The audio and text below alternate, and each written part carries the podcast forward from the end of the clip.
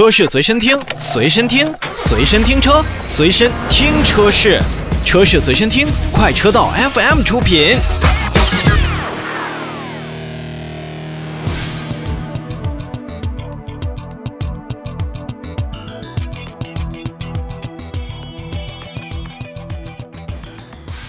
我们来看充电的事儿。我们周边呢，肯定有很多的朋友们或多或少的都是购入了新能源汽车。在新能源汽车当中，充电是否方便，充电是否快捷，以及我们充电到底是用波峰的电量，还是用波谷的电价，也是大家在购买新能源汽车之后肯定会关注的几个要点。那同时呢，在充电与放电之间。之前啊，新能源车市可是没有太多的了解。那可以让新能源汽车化身为移动的充电宝，可以给咱们的电视机、呃电饭煲，包括很多的日常的用电的设备提供保障。威马汽车就是和国家电网进行了联合，共同推进了 V2G 技术的一个落地的应用。而威马汽车呢，已经顺利的通过了全项 V2G 技术的车装实测以及道路测试，已经率先进入了应用这一个技术的第一梯队。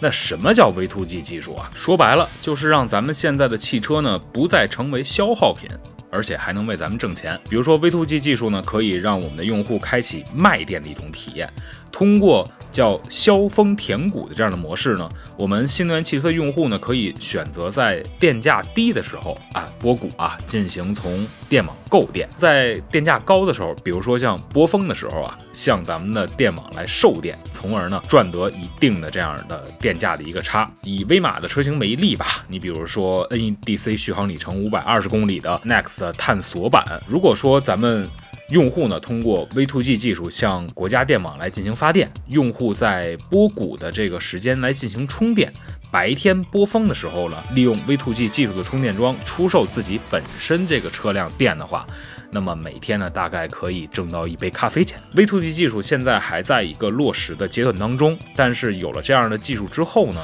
我们一方面是可以让更多的新能源汽车进行更方便的充电，同时呢，也不至于让更多的电量进行白白的损耗流失。而这样常换常新呢，虽然也不是说完完全全像未来车型那样进行换电来维持电能的一个比较好的充沛工作，那至少呢也不会造成过多的资源浪费，同时还可以为我们的车主以及用电的领域提供更好的一个需求和保障。那其实这项技术呢，我觉得，呃，在今年或者明年就应该会进行一个全面的实施。不妨有兴趣的消费者朋友，现在比如看看国家电网的官网啊，或者说是去了解一下飞马汽车的官网，上面应该有更多的详尽的报道。